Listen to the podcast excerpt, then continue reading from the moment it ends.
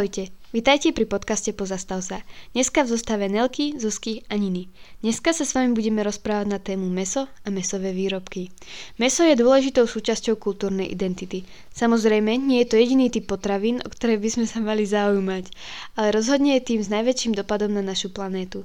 Konzumácia mäsa sa považuje za výmoženosť bohatšej triedy. Čím väčší je ekonomický status spoločnosti, tým väčší je prirastok mäsa v strave.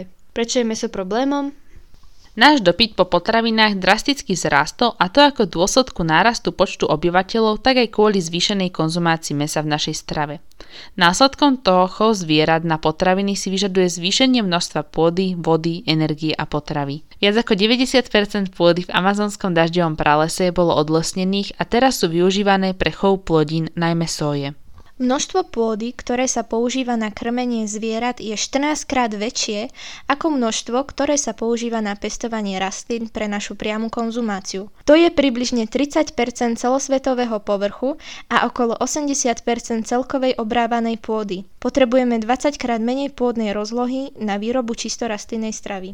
Ak chceme pestovať plodiny a napájať zvieratá, minieme veľké množstvo vody. Jedna kráva môže vypiť až dvesto litrov vody denne a na proces výroby jedného litra mlieka potrebuje približne šesťsto litrov vody. Na výrobu jedného kila hovädzieho mäsa je potrebných až osemnásťtisíc litrov vody. Poľnohospodárstvo na výrobu mäsa využíva až dvadsaťdeväť percent svetovej sladkej vody. Hospodárske zvieratá sú krmené kukuricou, sojou a inými zrnami, ktoré sa pestujú s masívnym použitím hnojív a pesticídov. Hnoj, ktorý zvieratá produkujú, sa zvyčajne skladuje v odpadových oblastiach v okolí fariem alebo sa používajú na postrek polí.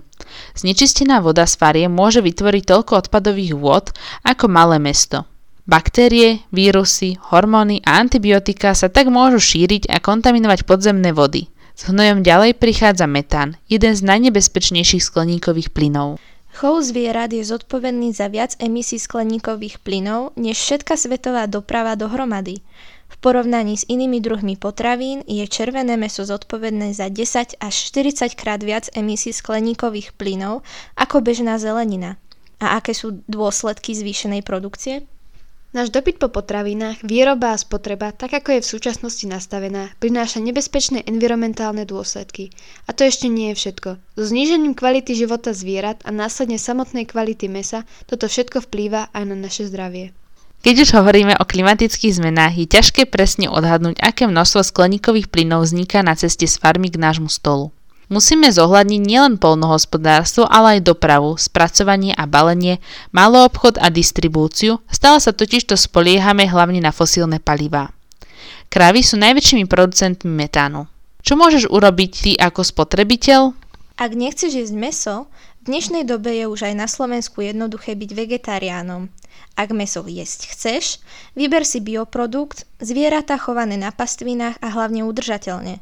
Jedz lokálne a nakupuj od malých farmárov. Neplýtvaj potravinami. Cesta smerom k Zero Waste je koncept šíriaci sa po celom svete a netýka sa iba zbytočného používania rôznych obalov a impulzívneho nakupovania.